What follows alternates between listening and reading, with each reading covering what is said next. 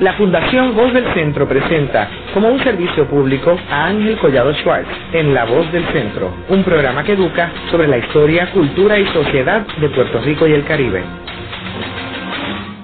Saludos a todos. El programa de hoy está titulado La historia de las caricaturas periodísticas en Puerto Rico. Y hoy tenemos como nuestro invitado a Arturo Yepes, quien es uno de los principales caricaturistas en Puerto Rico y profesor invitado en la Universidad de Puerto Rico en el recinto de Calley. Arturo, me gustaría que comenzáramos el programa ofreciéndole a nuestros radioescuchas un trasfondo de qué es lo que estaba sucediendo en Puerto Rico en el siglo XIX en términos de la prensa. La prensa en Puerto Rico estaba pasando por un periodo de suma opresión porque los gobiernos de turno en la isla eh, continuamente aplicaban unos decretos, los llamados decretos de prensa, que eh, afectaban mucho la labor de, la, de los periodistas en Puerto Rico. Continuamente el censor tachaba eh, o ponía puntitos blancos o ponía parches en las áreas del, en las páginas donde el censor consideraba de que no era recomendable esa lectura. Inclusive en, situaciones en que algunos escritos eran libremente permitidos en España, los gobiernos de turno se guardaban el, eh, derecho de ellos juzgar qué era recomendable para la lectura de periódicos en la isla. O sea, que aquí eran más conservadores que en la metrópoli. Absolutamente mucho más conservadores. Y en términos de la prensa, la llegada de la prensa a Puerto Rico, ¿tú entiendes que fue después de que estuviera ya la prensa en otros países en América Latina? Bueno, en Puerto Rico la imprenta fue uno de los últimos eh, países a donde se trajo eh, la misma. En Cuba, por ejemplo, ya en el siglo XVIII, eh, habían eh, muchas eh, imprentas, talleres de litografía, eh, la industria del libro en Cuba estaba muy avanzada, los primeros periódicos en La Habana fueron alrededor del 1750 y en el resto de la América Latina la corona española había permitido que se trajese la imprenta, pero aquí eh, fue uno de los últimos países.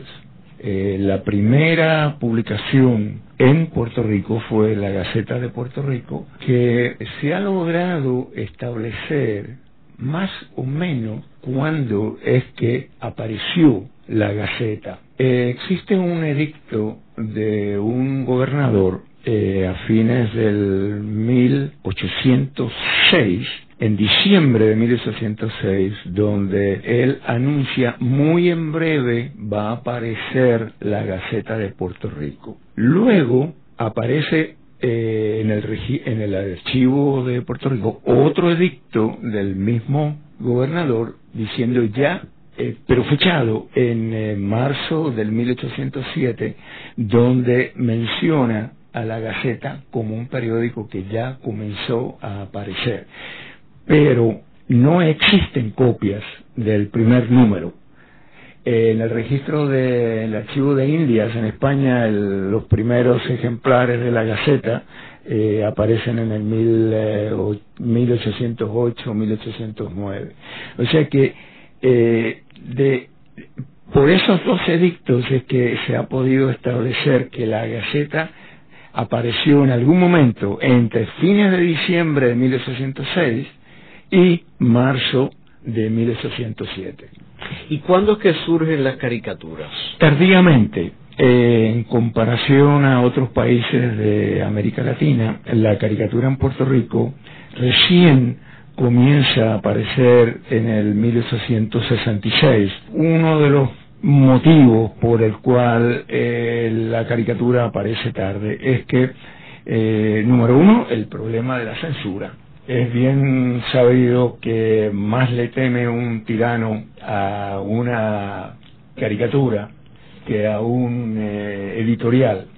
Y eh, existía en el periodismo incipiente puertorriqueño eh, mucho miedo por hacer ese tipo de, caricaturas que en otros países ya, en Europa y América Latina, eran comunes. El otro problema que conspiraba para eh, que se hiciera ese tipo de periodismo gráfico en la isla era que no existían talleres de litografía en Puerto Rico. Las primeras caricaturas tuvieron que mandar a hacerse a los talleres de litografía de La Habana y traerlas a Puerto Rico. Pero en contestación a la pregunta, las primeras caricaturas aparecieron en un periódico eh, que se llamó El Duende, que apareció en San Juan en 1866.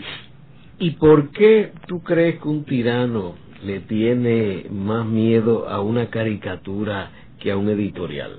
Porque una caricatura lleva un mensaje de impacto instantáneo. No hay necesidad de leer texto alguno. Además, hay que recordar que en el siglo XIX la mayoría de la población de nuestros países latinoamericanos eran analfabetas. O sea, que eh, muchos eh, gobernantes hicieron uso de la caricatura, contrataban a caricaturistas. Por ejemplo, eh, Simón Bolívar utilizó caricaturistas para hacer gráficas que avanzaran la, causa de la independencia para los países eh, sudamericanos. Y del mismo modo como se usaban para una causa noble, digamos, también los villanos de la historia utilizaban la caricatura para tratar de derribar a sus rivales. Yo creo que las caricaturas pueden, una forma bien precisa, quizás siguiendo la, la, el término de los chinos que dicen que una fotografía vale más que X número de palabras, ¿verdad? Eh, yo creo que eso que tú apuntas de las caricaturas y el impacto que tiene, yo creo que es extraordinario. Obviamente, los que hemos sido víctimas de los caricaturistas, podemos en ocasiones pues no gustarnos la caricatura, porque la caricatura busca la forma de, de reírse, de buscar los defectos físicos de la persona y magnificarlo. Eh, y pues si uno es el, es el personaje, pues no le hace mucha gracia, pero en realidad eh, yo creo que es un arte extraordinario porque puede comunicar un pensamiento bien concreto, en síntesis, en síntesis de, de el personaje y los eventos que rodean al personaje. Y en ese en esa época de los de los españoles, particularmente ese periodo de los españoles de finales del siglo XIX, donde tenemos que ver que en ese momento entra en Puerto Rico una represión bien grande, porque en la medida que los españoles eh, habían perdido todo su imperio en América, y particularmente Bolívar eh, gana la batalla contra de la Torre y de la Torre viene a Puerto Rico como gobernador y los españoles están decididos de mantener a Puerto Rico y Cuba y Puerto Rico era el bastión militar particularmente porque era la primera isla que uno se encontraba viniendo de Europa eh, y hay una represión aquí en Puerto Rico ¿cómo eso afecta a los caricaturistas en esa época de los españoles? Les afectó tremendamente porque el, caricaturista se sentía con las manos atadas. De hecho, no es sino hasta la llegada de los norteamericanos que los caricaturistas se atrevieron a firmar sus trabajos. Pero anteriormente, durante el dominio de la corona española, no había caricaturista que se, se atreviera. Las caricaturas que mencionamos del periódico El Duende y todas las que siguieron después hasta el 1898 eh, ninguna estaba firmada. Que eso habla muy, muy claramente de, cómo eh, se le teme a una caricatura y por eso era que los artistas no, no querían poner su nombre ahí por temor a las represalias y las represalias eran eran fuertes especialmente cuando vino la época del componte. ¿Y qué pasó en la época del componte? En el 1887, España estaba pasando por un periodo muy especial. Solamente le quedaba en, en América Cuba y Puerto Rico y las Filipinas en el hemisferio asiático. Había mucha presión para la corona eh, de la comunidad internacional de que le dieran ya la autonomía, la libertad a Cuba y Puerto Rico. Pero por otro lado, había mucha presión también de que España mantuviera lo único que le quedaba en la América, que eran estas dos islas de Cuba y Puerto Rico. Y entonces España optó por una línea dura en Puerto Rico y envió a el, el más nefasto de los gobernadores que, que, hayamos tenido en Puerto Rico, que era el, el general eh, Romualdo Palacio. Y este señor hizo de la suya acá. Los decretos de prensa se recrudecieron. Eh, había eh, multas hasta una persona que se había suscrito al periódico El Buscapié de Fernández Junco, por haberse suscrito, lo llevaron a la cárcel. Y hay eh, historias que son de, de, de horror de cómo la ciudadanía en Puerto Rico en 1887 vivía un, un régimen de, de terror completamente fueron tantos los desmanes que hizo Romualdo Palacio que finalmente la corona lo mandó a, a llamar un recall, como diríamos en el mundo comercial. ¿Y qué periódicos eran los importantes en esa época, en el 87? En aquella época estaba el, el Buscapié, que había sido fundado en 1877, estaba el Heraldo del Trabajo, estaba la correspondencia, habían varios periódicos eh, de adhesión completa a España. ¿Y publicaban caricaturas? En algunos, solamente en algunos. El Buscapié no publicaba caricaturas, pero sí me encontré con una nota escrita por Fernández Juncos en su periódico donde anunciaba que en breve utilizarían a un dibujante de apellido Cuchi, Cuchi Col, eh, para hacer caricaturas. Pero todavía en la investigación que yo he hecho no he logrado encontrar eh, esas caricaturas. Y las de las que tú has visto en, de esa época, Arturo, ¿qué tipo de caricaturas eran, por ejemplo?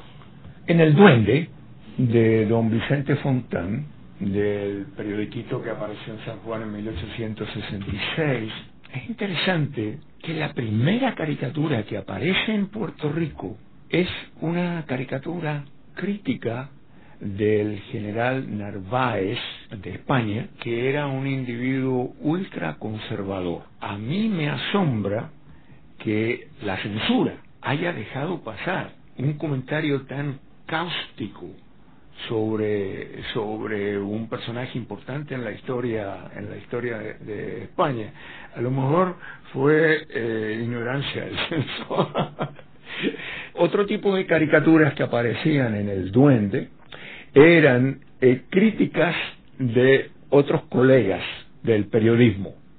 Vicente Fontán, eh, el director del Duende, sacaba muchas caricaturas críticas de, por ejemplo, un periódico que se llama El Avisador de Mayagüez. Entonces eh, le, le, pedía al, a, a, su caricaturista que lo eh, que los dibujara eh, en, en, poses eh, ridículas, ¿no? A, lo, a los eh, redactores de estos eh, de estos periódicos. Luego, como se podrá ver, estamos hablando de caricaturas que no tocaban mucho el tema político interno de Puerto Rico, ¿no? Eh, luego aparece un periodiquito muy interesante en Vega Alta que se llamaba El Sombrero. La peculiaridad del sombrero era que era un periodiquito hecho a mano.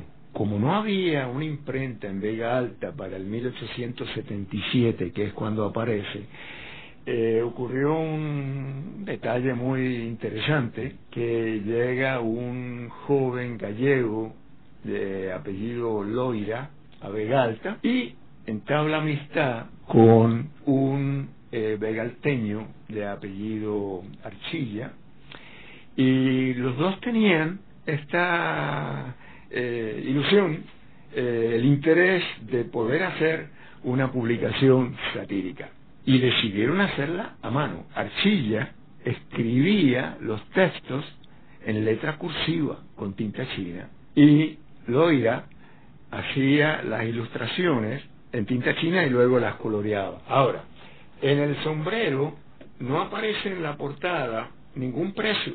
Lo que hacían seguramente era que repartían la, la, revista para que alguien la leyera y luego terminara llevarla a otro sitio. ¿no? Y no sabemos si cobraban por eso, ¿no?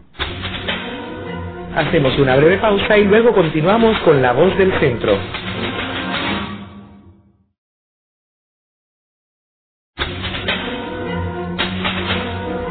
De regreso con Ángel Collado Schwartz en La Voz del Centro, presentado como un servicio público de la Fundación Voz del Centro. Continuamos con el programa de hoy titulado La historia de las caricaturas periodísticas. Hoy con nuestro invitado Arturo Yepes, caricaturista y profesor invitado de la Universidad de Puerto Rico del recinto de Calley. Arturo, estábamos hablando en el segmento anterior sobre las caricaturas durante el régimen español eh, y estabas comentando una caricatura interesante del régimen español. Esta es una caricatura eh, que apareció en el periodiquito El Sombrero en 1877, que es un comentario interesante. Eh, muestra a un señor y su hija, y ambos tienen en las manos eh, unos vegetales, coles, y el calce de la caricatura dice, habla el Señor. Elisa, ¿no te parece mejor que abandonemos el profesorado de instrucción pública para dedicarnos al cultivo de tomates y coles? Y la hija responde, sí papá, yo creo que eso nos daría mejor resultado. Aquí tenemos un ejemplo de una caricatura que se atreve a hacer un comentario social en aquella época eh, y que quizá tiene validez hoy en día, porque siempre escuchamos en la prensa los, eh, las quejas del, de los maestros respecto a los salarios bajos. Ahora, yo noto en esa, en esa caricatura, Arturo, que, que primero no hay deformidad en los personajes, ¿correcto? Y segundo, que es un estilo un poco primitivo, ¿verdad? Sí, el, el estilo de Loira eh, es bastante naif, ¿no? Bastante primitivo. Más bien son eh, representaciones figurativas de las personas. Eh, no va a ser sino hasta principios del siglo XX que vamos a ver cómo la caricatura puertorriqueña ya coge alas, ¿no? Y empieza a verse mucho más más parecida a como dibujaban los caricaturistas ah, en el siglo, a principios del siglo XX.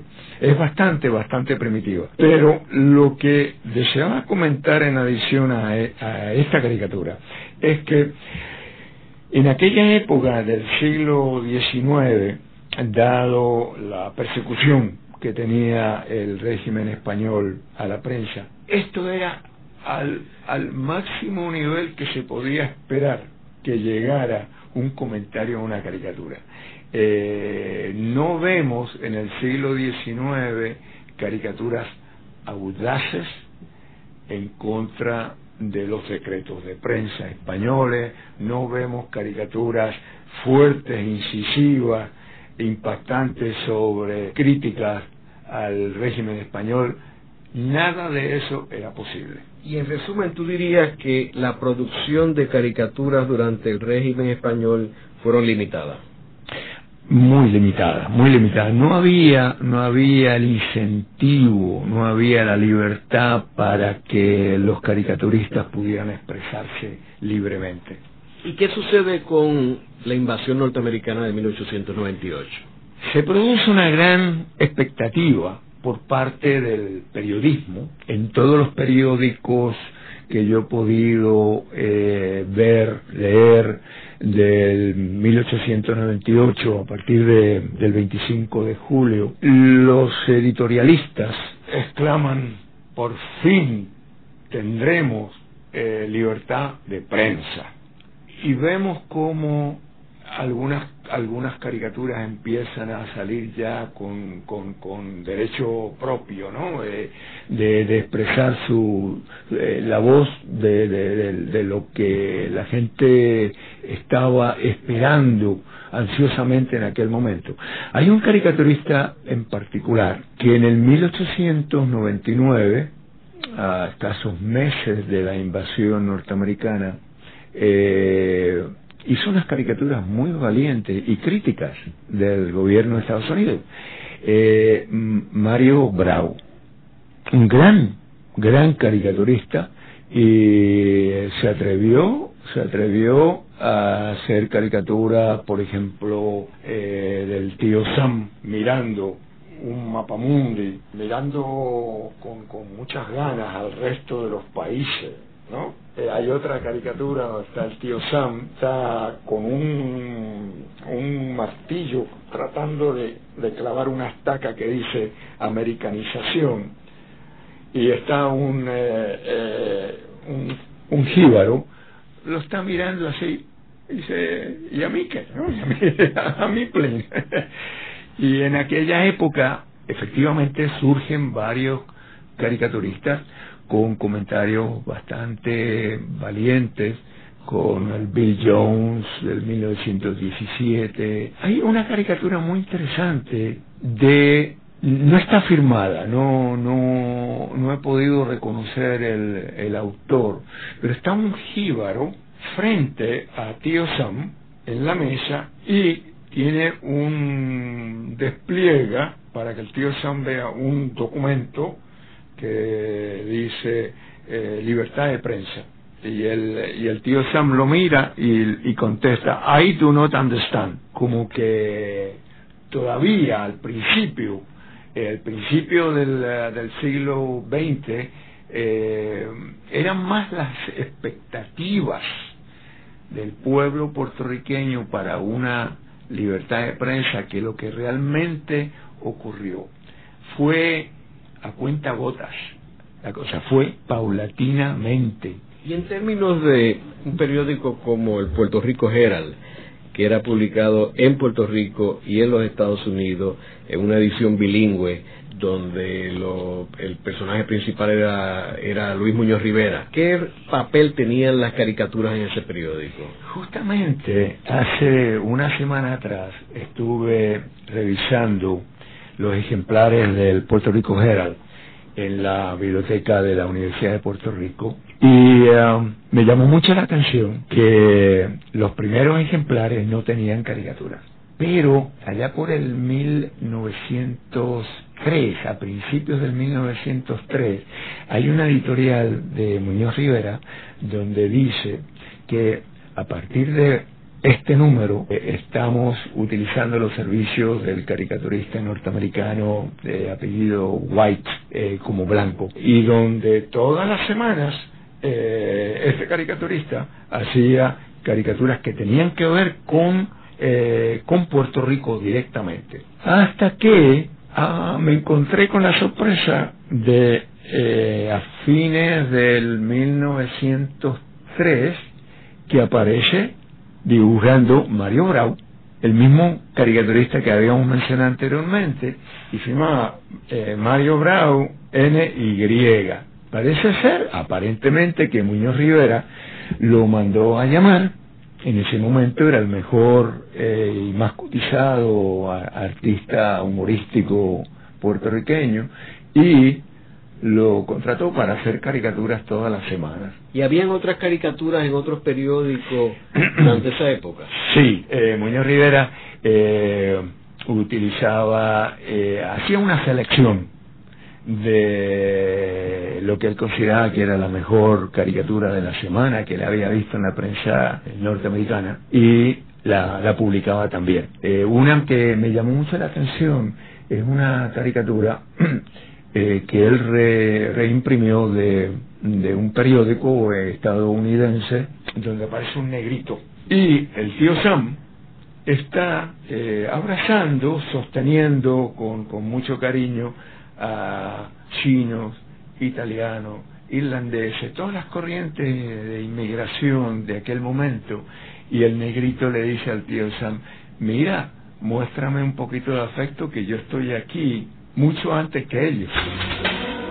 Luego de la pausa continuamos con la voz del centro.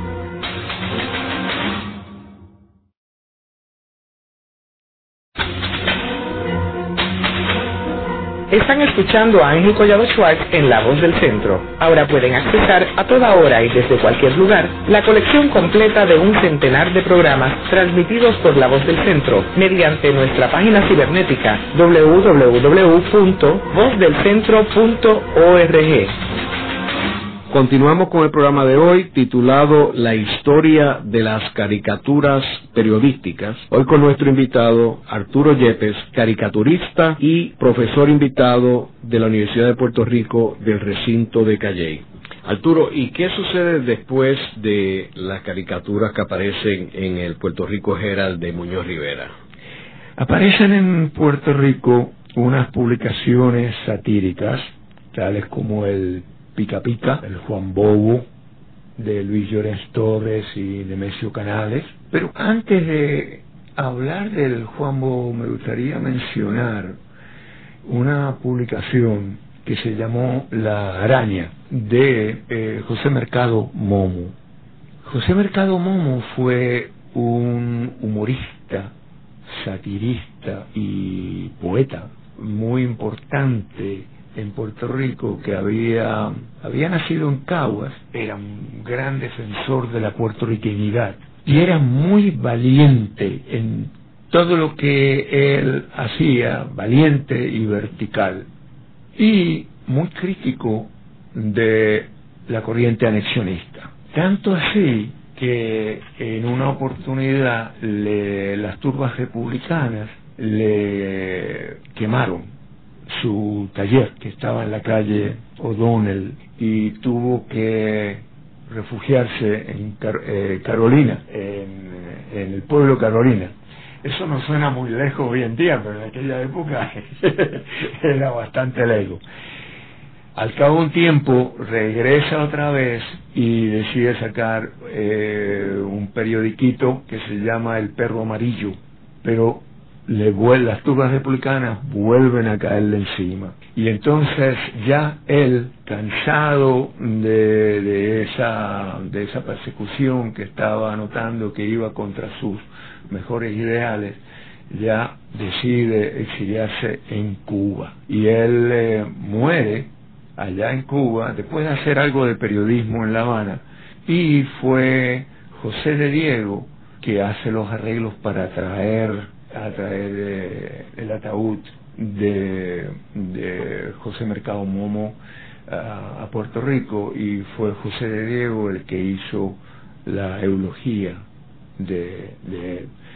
Después de ese periodo pasamos entonces a revistas como Juan Bobo, que mencionamos anteriormente, y esta revista de Luis Llorén Torres y Nemesio Canales eh, sentó pautas en el periodismo satírico en aquella época. Estamos hablando de la época de la conscripción en el 1917, la, la ley eh, Jones y aparecen caricaturas muy incisivas en aquella época.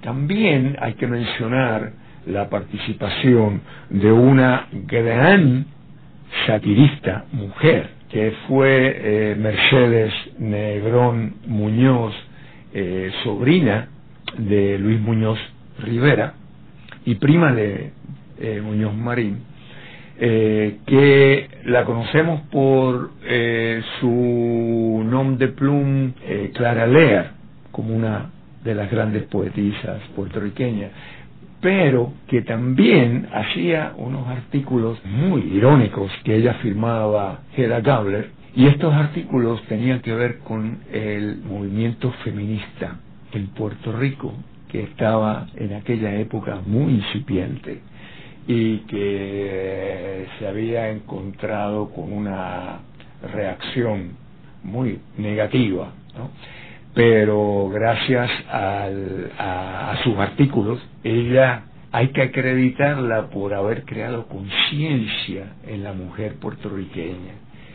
Y no tardaría mucho eh, que el movimiento feminista eh, lograra eh, un asidero más firme en la conciencia del, puertorriqueño y ya tenemos que con, con, la labor que hizo ella, Felisa Rincón de Gautier y varias mujeres más que en el 1926 se aprobó la ley que le daba el voto a la mujer puertorriqueña. Puerto Rico tiene el, el orgullo de ser el primer país de la América Latina donde la mujer gana el voto. Luego le sigue Ecuador. Arturo, ¿y qué sucede en la década de los 30 cuando eh, comenzamos a tener unos eventos eh, un poco eh, controversiales o revolucionarios o trágicos, como quiera que uno quiera describirlo, o las tres adjetivos? por ejemplo, como las huelgas que surgen eh, bajo el liderato de Pedro Albizu Campo, cuando surge la masacre de Ponce en el 37 y el nefasto gobernador norteamericano Blanton Winship. Eh, ¿Qué sucede en términos de las caricaturas? ¿Proyectan ellos esos eventos que están pasando en Puerto Rico? Definitivamente que sí. En la década del 1930, eh, la prensa humorística adoptó una actitud muy vertical, especialmente el periódico El Florete. El Florete fue, a mi entender, la mejor publicación satírica que hemos tenido en Puerto Rico. Comenzó a aparecer en el 1930, justamente al comienzo de, esa década tan, tan eh, particular tan importante en la historia de, de la isla. El florete era de tendencia eh, liberal. Más adelante, cuando Muñoz Marín funda el Partido Popular, el florete se abanderizó plenamente con, con Muñoz. Eh, el, el florete publicó unas crónicas muy, muy audaces sobre la, la masacre de Ponce. El Sorete tenía eh, la fortuna de contar en su plantel con un gran caricaturista eh, que firmaba sus trabajos Eolo. Manuel, su nombre completo era Manuel de Catalán. Era un eh, caricaturista que había venido vía la República Dominicana pero que era oriundo de Barcelona. Y sus caricaturas tenían la particularidad de ser hechas en linóleo, eh, lo cual le daba una textura eh, diferente. Eh, y le daba una elegancia especial a, la publicación. El, el florete yo diría que fue la primera publicación satírica en Puerto Rico que tenía una diagramación moderna. Le daba un, un gran despliegue a las gráficas, a las caricaturas, eh, y los textos eran breves. El florete, eh, a través de toda la década del, del 30, supo criticar todos los sucesos que ocurrían en Puerto Rico en aquel momento, y en especial tenía su villano favorito, que era Blanton Winchell. Para, para cualquier publicación satírica o, caricaturista, te hablo como eh, por experiencia propia, no hay nada, nada mejor que tener un villano ahí. Hubo una época en Estados Unidos que el, villano favorito de los caricaturistas norteamericanos era, era Nixon. Anteriormente había sido eh, Lyndon Johnson, ¿no? Y um, no se ganó ninguna simpatía por parte de los periodistas eh, puertorriqueños porque era un general retirado del sur que había sido enviado a Puerto Rico para, eh, junto con el jefe de policía de apellido Riggs, eh, tratar de controlar el movimiento nacionalista que en aquella época con Albizu Campos estaba tomando un gran auge. Y más aún, venían de Nicaragua después de haber aniquilado allí a Sandino. O sea, después que ellos aniquilan a Sandino, los dos en el ejército norteamericano, es que Estados Unidos los trae aquí para bregar con el asunto del nacionalismo, las huelgas y Albizu. Aquí se ganó unas antipatías enormes eh, Winship y ah, se puede decir que, que si en el siglo XIX tuvimos a un Romualdo Palacio, en el siglo XX estaba un Blanton Winship que era casi, eh, casi igual que él, ¿no? ¿Y qué sucede en la década de los 40, ya con Muñoz Marín como la figura principal del mundo político en Puerto Rico. Sucede un fenómeno muy interesante que a medida que Muñoz Marín va ganando terreno, va ganando popularidad, una publicación como El Florete, que ya estaba muy abanderizada con él, encontró que no había tema, ya no había tema, porque en aquella época, si uno lee El Florete, ve de que eh, está todo a favor de Muñoz Marín. Muñoz Marín es una figura muy imponente en aquel momento. El único periódico que se atreve a criticarlo y lo critica mucho es el diluvio. De hecho es muy interesante que el, diluvio y el florete establecieron durante casi 20 años, desde principios de los 30 hasta fines de los 40, eh, un duelo periodístico, porque el diluvio era antimuñozista y el florete todo lo contrario. Y entonces eh, el público lector en aquella época eh, no, no buscaba ni el imparcial ni el mundo para enterarse de, los últimos chismes eh, a favor o en contra de a favor o en contra de Muñoz, sino que leían el diluvio o el florete. ¿Y la figura de Filardi? ¿Cuándo que entra en el panorama? Filardi era un ilustrador para el Puerto Rico Ilustrado. Y ocurre que eh, a principios de la década de los 40, el Imparcial estaba publicando una caricatura que se llamaba La caricatura de hoy, que tenía un éxito tremendo en los lectores. Ellos enviaban los chistes y el caricaturista que mayormente era Roberto Salduondo interpretaba el chiste enviado por el lector y al imparcial le pagaba dos dólares por el chiste al lector, ¿no? En aquella época dos dólares era muy buen dinero. y entonces eh, la, esa caricatura eh, tuvo un arraigo tremendo, tremendo, tremendo. El mundo, por su lado, estaba publicando una caricatura sindicalizada, o sea, era un servicio de caricatura de que venía de Estados Unidos, pero los temas eran eh, o la política nacional en Estados Unidos o cosas internacionales.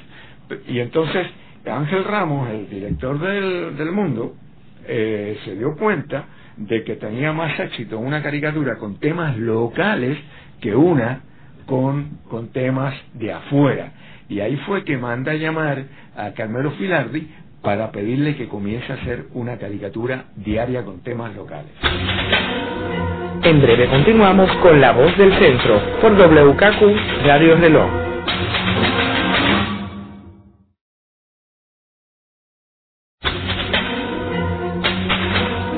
Continuamos con la parte final de La Voz del Centro con Ángel Collado Schwartz. Pueden enviarnos sus comentarios o sugerencias a través de nuestra página cibernética en www.vozdelcentro.org.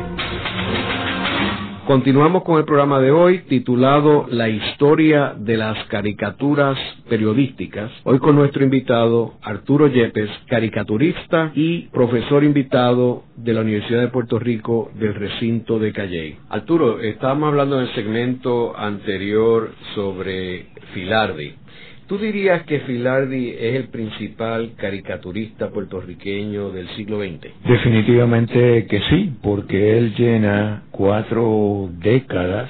Todo el mundo leía la caricatura de Filardi. Él fue el que creó el Juan del Pueblo.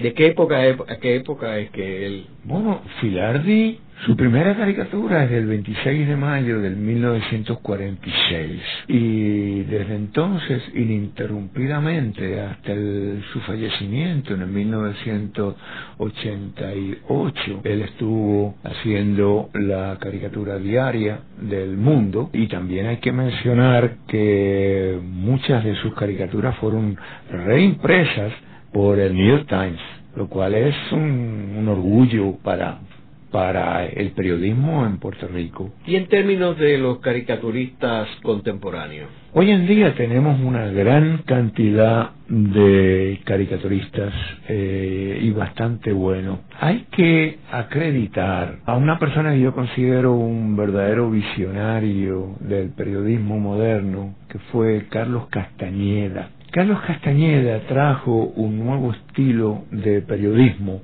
a Puerto Rico, un periodismo gráfico, periodismo donde la foto predominaba. En Puerto Rico por mucho tiempo tuvimos el, el Mundo, que era un periódico eh, tipo sábana, eh, muy serio, eh, vetusto, y Castañeda trajo un periodismo más ágil.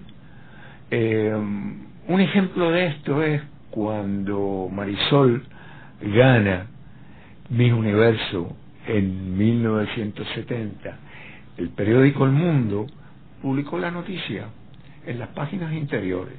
En cambio, Castañeda la puso a ella todos los días en primera plana, en primera plana, con entrevistas y eso.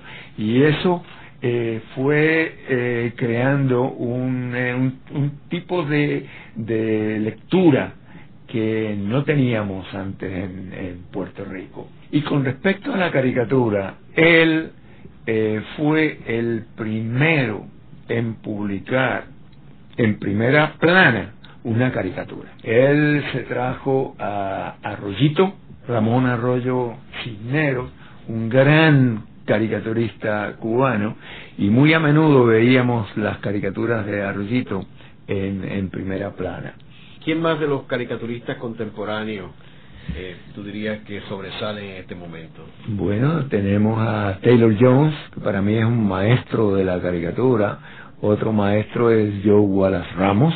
Eh, Díaz de Villegas también. En el vocero por muchos años estuvo trabajando otro maestro mexicano, Manuel Morán que sigue haciendo el cheo. Eh, y me ocupo a mí el, el, honor de continuar haciendo la caricatura editorial que, que él eh, hacía. Y no debemos dejar de mencionar al periódico Claridad porque en Claridad eh, por Claridad han pasado una serie de caricaturistas que las cantan como las ven, que han, eh, han dibujado con gran, con gran valentía, comenzando por Lorenzo Omar, desde el año 1960 que aparece Claridad, Omar hacía unas caricaturas que realmente son extraordinarias. Yo tuve ocasión de ver los otros días en el, en el museo del recinto de Calle de la Universidad de Puerto Rico eh, una exhibición de caricaturas de Omar y yo diría que, que junto con, con Carmelo Filardi, Omar es de lo más grande que ha pasado en la caricatura de Puerto Rico. Y Álvarez O'Neill también. Juanito Álvarez O'Neill es otro, otro ejemplo de un gran ilustrador eh, que también ha hecho eh, caricaturas eh, para el reportero, hizo caricaturas eh, Juanito. Yo me acuerdo el orgullo con que Carlos Castañeda hablaba de las, de las ilustraciones de Álvarez O'Neill, que él decía, estas ilustraciones nuestras son mejores que las del New York Times. Hay que mencionar también a un gran caricaturista puertorriqueño que se llama Ramón Cepero. Ramón Cepero eh, trabajó por muchísimos años con el periódico San Juan Star.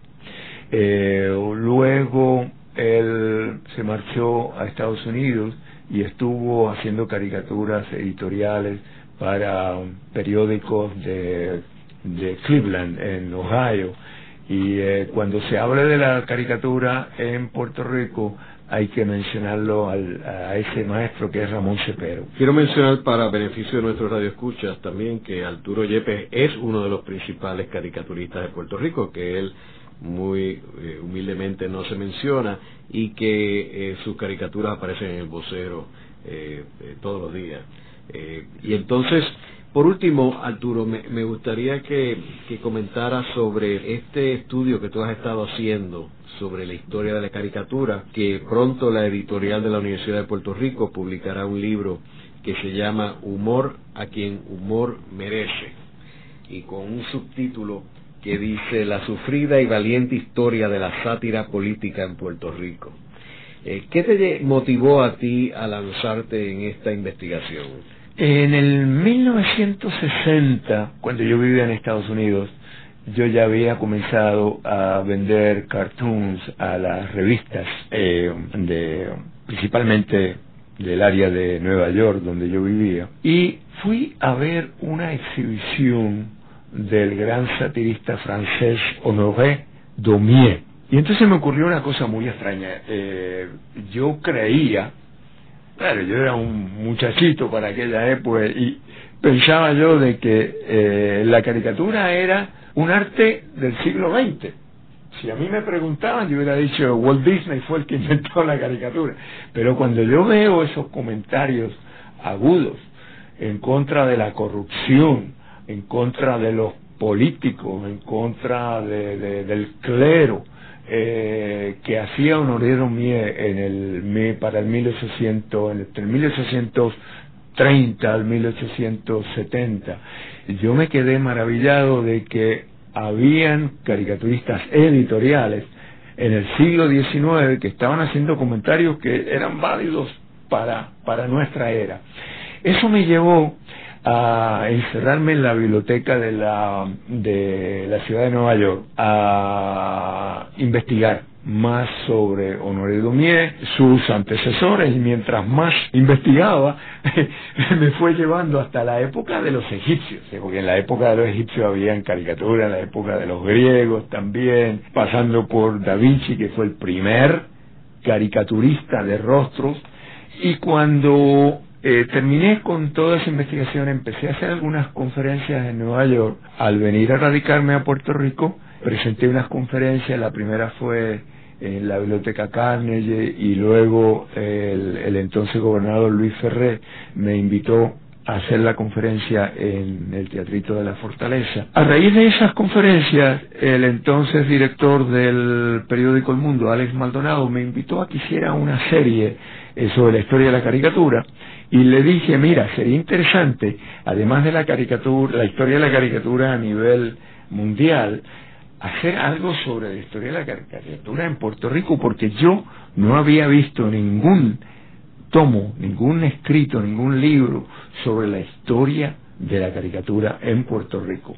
Lo único que había que se le pudiera parecer era un eh, escrito de um, Washington Llorens, un librito que se llama El humorismo, la sátira y el epigrama en la literatura puertorriqueña. Pero eso era lo único, porque Antonio S. Pedreira en su historia del periodismo en Puerto Rico eh, pasa muy por encima lo de las revistas satíricas y um, muy por encima también una mención muy por encima de los caricaturistas.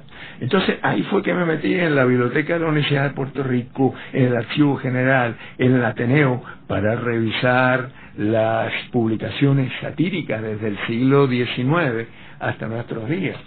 Y finalmente, cuando completé esa investigación, fui donde Alex Maldonado y ahí le entregué la serie mía que apareció entre el 23 de septiembre del 1979 eh, al 1 de octubre. Fueron nueve, nueve entregas, nueve capítulos sobre eh, la historia de la caricatura, comenzando a nivel mundial y luego concentrándose en Puerto Rico. Tú como caricaturista, ¿cómo tú describirías que es el proceso creativo de un caricaturista eh, en términos de plasmar esa idea en, un arte? Sí, esa es la pregunta que más a menudo me hacen mis estudiantes.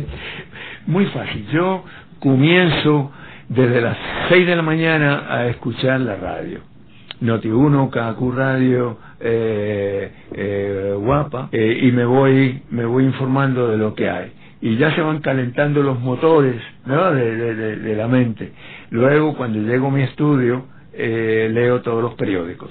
Y voy tomando nota de todas las principales noticias eh, que están ocurriendo y en particular de aquellas a las cuales yo le puedo sacar un ángulo humorístico. En el vocero, el único parámetro que a mí me dan es que sean eh, noticias que aparecen en el vocero, lo cual yo lo encuentro muy razonable porque no sería apropiado que yo hiciera una caricatura sobre una exclusiva que aparece en otro periódico. Aparte de eso no tengo ningún otro ningún otro límite y comienzo entonces a hacer unos bocetos sobre cómo encarar la noticia gráficamente. Y finalmente va saliendo la parte humorística, ¿no? En el programa de hoy hemos discutido la historia de las caricaturas periodísticas y hoy hemos tenido como nuestro invitado Arturo Yepes, uno de los principales caricaturistas de Puerto Rico y profesor de la Universidad de Puerto Rico, recinto Calley.